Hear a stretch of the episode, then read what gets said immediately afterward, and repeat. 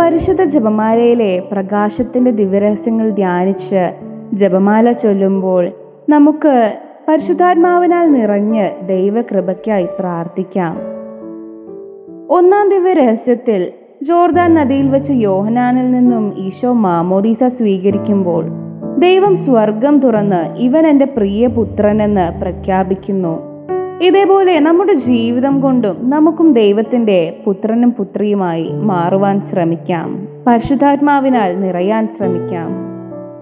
രണ്ടാമത്തെ ദിവ്യരഹസ്യത്തിൽ അമ്മയുടെ അഭ്യർത്ഥന പ്രകാരം കാനായിലെ കല്യാണ വിരുന്നിൽ വെച്ച് ഈശോ തന്റെ ജീവിതത്തിലെ ആദ്യത്തെ അത്ഭുതം പ്രവർത്തിക്കുകയാണ്.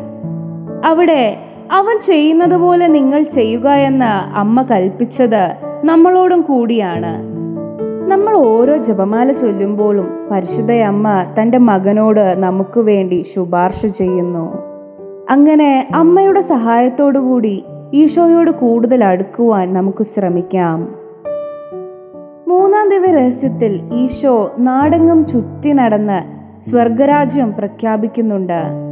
രോഗികളെ സുഖപ്പെടുത്തി പാപത്തെക്കുറിച്ച് അനുദപിക്കേണ്ട പ്രാധാന്യം മറ്റുള്ളവർക്ക് മനസ്സിലാക്കി കൊടുക്കുകയും ചെയ്യുന്നുണ്ട്.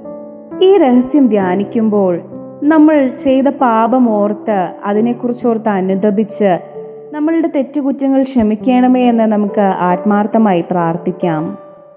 നാലാം ദിവ്യ രഹസ്യത്തിൽ പത്രോസും യാക്കോബും യോഹന്നാനും താബോർ മലയിൽ വെച്ച് ഈശോ രൂപാന്തരപ്പെടുന്നത് കാണുന്നു.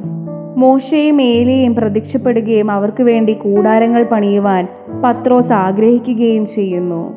നമുക്കും ഇതുപോലെ വിശുദ്ധിക്ക് വേണ്ടി ആഗ്രഹിച്ച് അതിനായി പ്രാർത്ഥിച്ചൊരുങ്ങാനുള്ള സമയം കണ്ടെത്തുവാൻ ശ്രമിക്കാം.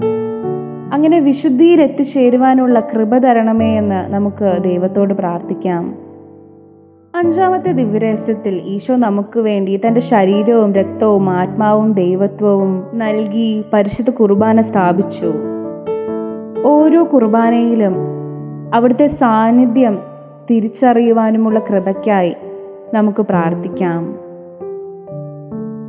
you are listening to heavenly voice from കാരസ് youth